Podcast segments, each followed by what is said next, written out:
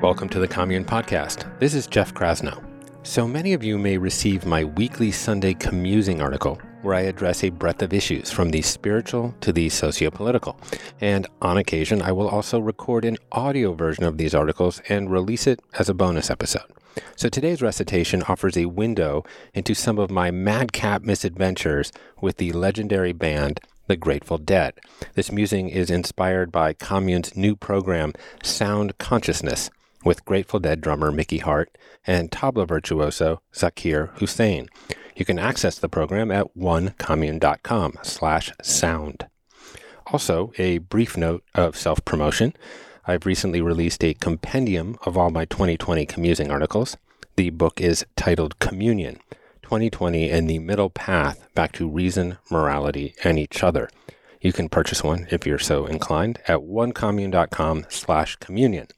And if you aren't totally sick of me, you can follow my regular rantings on Instagram at Jeff Krasno. So, without further ado, here is this week's commusing titled, If You Get Confused, Just Listen to the Music Play.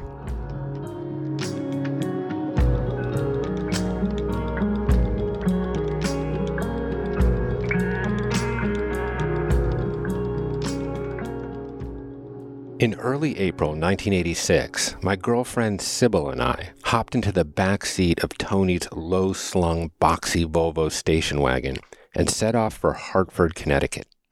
My tummy was a bit rumbly, my palms clammy. We were on an adventure. Despite my jitters, Tony was a portrait of stoicism, expressionless behind the wheel. We once drove through the entire state of Nevada without exchanging a word. Framed by round, Lenin style spectacles, Tony's lizard eyes provided little visibility into his complex brain. The journey required music, of course. Tony instructed me, as he was apt to do, to fetch the cassette case from underneath the seat. I unzipped it to find 64 chronologically arranged bootlegs, all meticulously labeled in Tony's patented all caps penmanship. I fished out a tape marked Greek Theater, Berkeley, California, 1984, and handed it to Avery, Tony's girlfriend, who was installed as co pilot. She popped it in the player as Tony lit up his gilded protopipe. The elixir of wafting weed smoke and slippery guitar licks calmed my nerves as we bananaed onto the Merritt Parkway and headed north. I was on my way to see the dead, the first of myriad long strange trips. For those unaware, the Grateful Dead emerged from the counterculture of the Bay Area in the late 1960s. The band was rooted in the tradition of American folk rock that celebrated the open road, dubious and sometimes villainous heroes, and copious shots of whiskey and rye. Their live performances were extensive psychedelic improvised explorations into the musical unknown.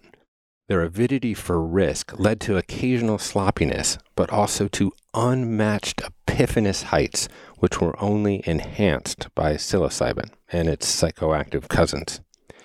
As we swerved off I 91 and toward the Civic Center, the character of the city streets morphed from a reserved starchiness befitting a proper insurance man to a carnival of tie dye there were bells on shoes and scarlet begonias tucked into curls.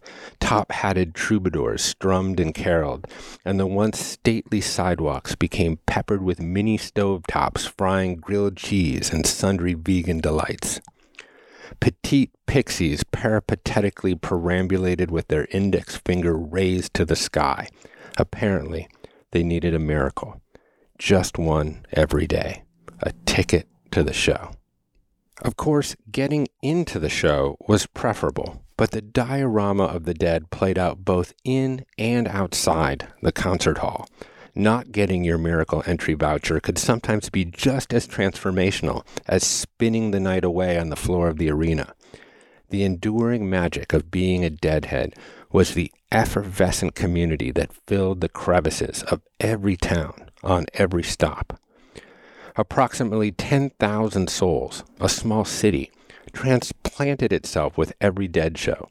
The human scale was most prominently on display during the summer months when the band would install itself for multiple shows at big outdoor venues like Alpine Valley or Laguna Seca or Shoreline Amphitheater.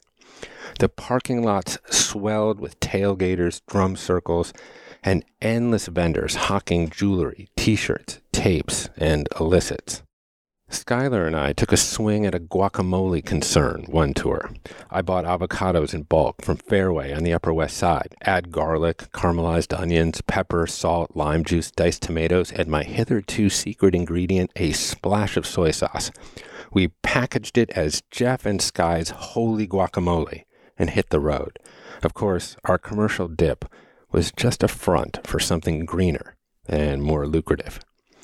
In the summer of 1988, now a convert, I lay my sleeping bag down on 34th Street next to thousands of other freaks. Sleeping out for tickets was a ritual among the hardcore. These outings were social gatherings in and of themselves. Heads played boomboxes and noodled away on guitars. The typical Madison Square Garden ticket scalpers were quite flummoxed by this hippie invasion. In the morning, the box office is opened, and I bought tickets to every night of the Dead's nine show September run. This series of concerts would overlap with my first two weeks of college in an academically most inauspicious manner. Still, I serendipitously ran into almost everyone I have ever known over that fortnight. My personal proximity to the band grew tighter over the years. In college, I joined Delta Phi, a co ed fraternity that was led by David Graham, the son of Bill Graham, the flamboyant impresario who promoted the Dead and Janis Joplin, Jefferson Airplane, and others in San Francisco. I went from sleeping out for nosebleed seats to sipping Long Island iced tea backstage. After college, I befriended the tech iconoclast and dead lyricist John Perry Barlow we shared numerous misadventures, most memorably jumping naked into the Biltmore Hotel pool, brandishing a bottle of Cuervo. Later, my brother Eric joined bassist Phil Lesh's band as his lead guitarist. And now I have the distinct honor to be collaborating with drummer Mickey Hart and Zakir Hussain on our latest commune program, Sound Consciousness. Wayne Dyer memorably uttered, The angels you wish to attract into your life will appear when they recognize themselves in you. Well, the seraphim leisurely showed up, signaling that perhaps I'm just an aging hippie.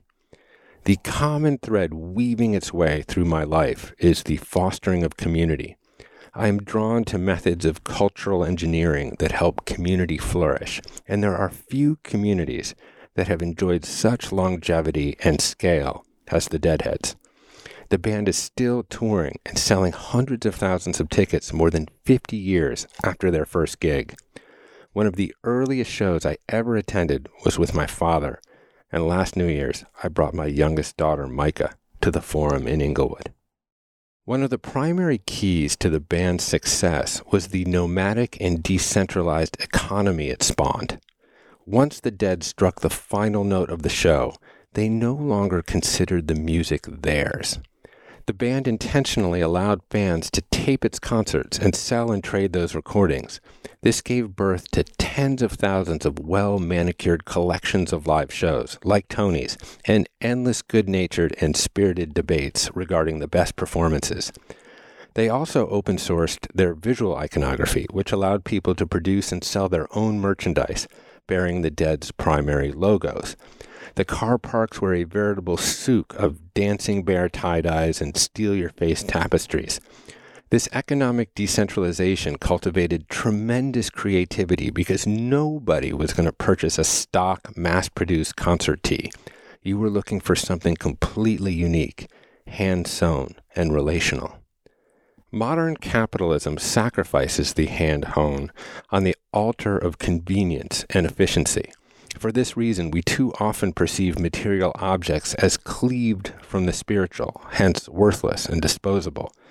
But in the dusty lots of the Dead Show, you knew the woman who stitched the embroidery or blew the glass, and that connection imbued your crystal necklace or leather moccasins or multi chambered bong with the divine. The relationship between the band and its following was symbiotic.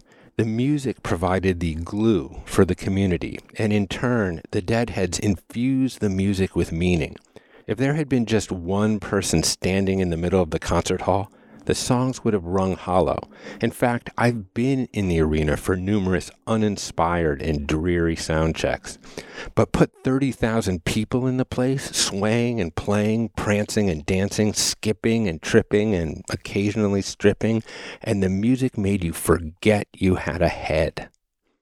Transcendent music, not unlike meditation, burns away the ego.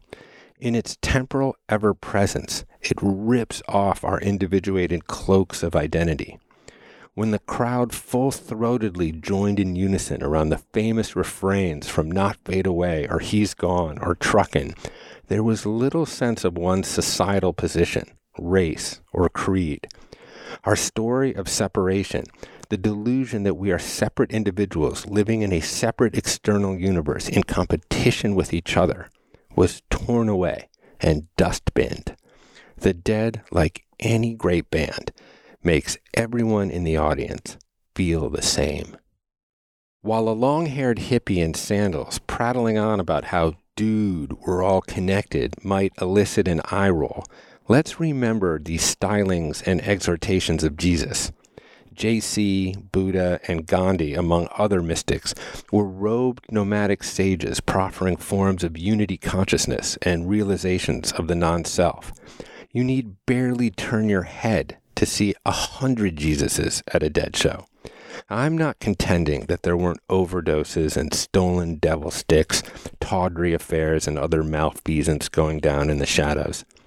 But there was a true rejection of individual materialism to be found among these migrating villages.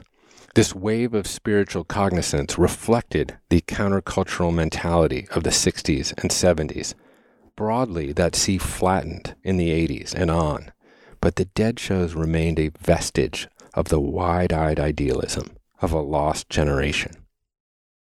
During the middle of the second set of every Dead show, the instrumentalist would wander off the stage, leaving Mickey and fellow drummer percussionist Billy Kreutzmann to explore uncharted rhythmic territories.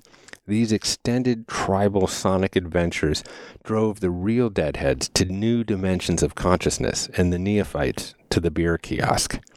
This ritualized section of the show, known as drum space, served as the early inspiration for what became sound consciousness. In fact, Mickey and Zakir's Drones for Sonic Bathing are the culmination of this 50 year live public experiment. In the throes of quotidian madness, we tend to experience sound monophonically, as if there is just one big wave of it enveloping us. But when we focus our attention, it becomes evident that we are experiencing a stereophonic and polyphonic symphony of frequencies at every moment.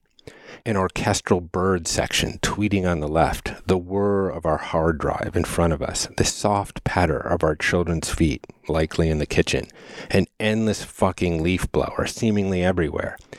Notice how these sounds simply appear and disappear in consciousness moment by moment. And you didn't put them there. They simply arise, not unlike thoughts or emotions or sensations. This simple practice of intentionally noticing sound seduces you into the present moment. You're not projecting your fears into a future of negative anticipated memories. You're right here, just fine, in the everlasting now. My first experience of drum space was in Hartford that christening April night. The band members peeled off the stage after Smokestack Lightning, and I wondered if the show was prematurely over. But Mickey began subtly conjuring a foreboding beat as if foreshadowing the climactic scene of a thriller. The suspense ramped as Billy triggered sonorous bass drums, and soon enough we were in the car chase. This wasn't a song, it was a roller coaster, and I was on it, and not of sane mind. I glanced over at Tony, who had munched the same mushroom stems. He stood hunched and motionless like a terrapin, smiling ever so slightly. He turned to me and, sensing I was beleaguered, looked down his nose over his spectacles and concisely summoned the verse If you get confused, just listen to the music play.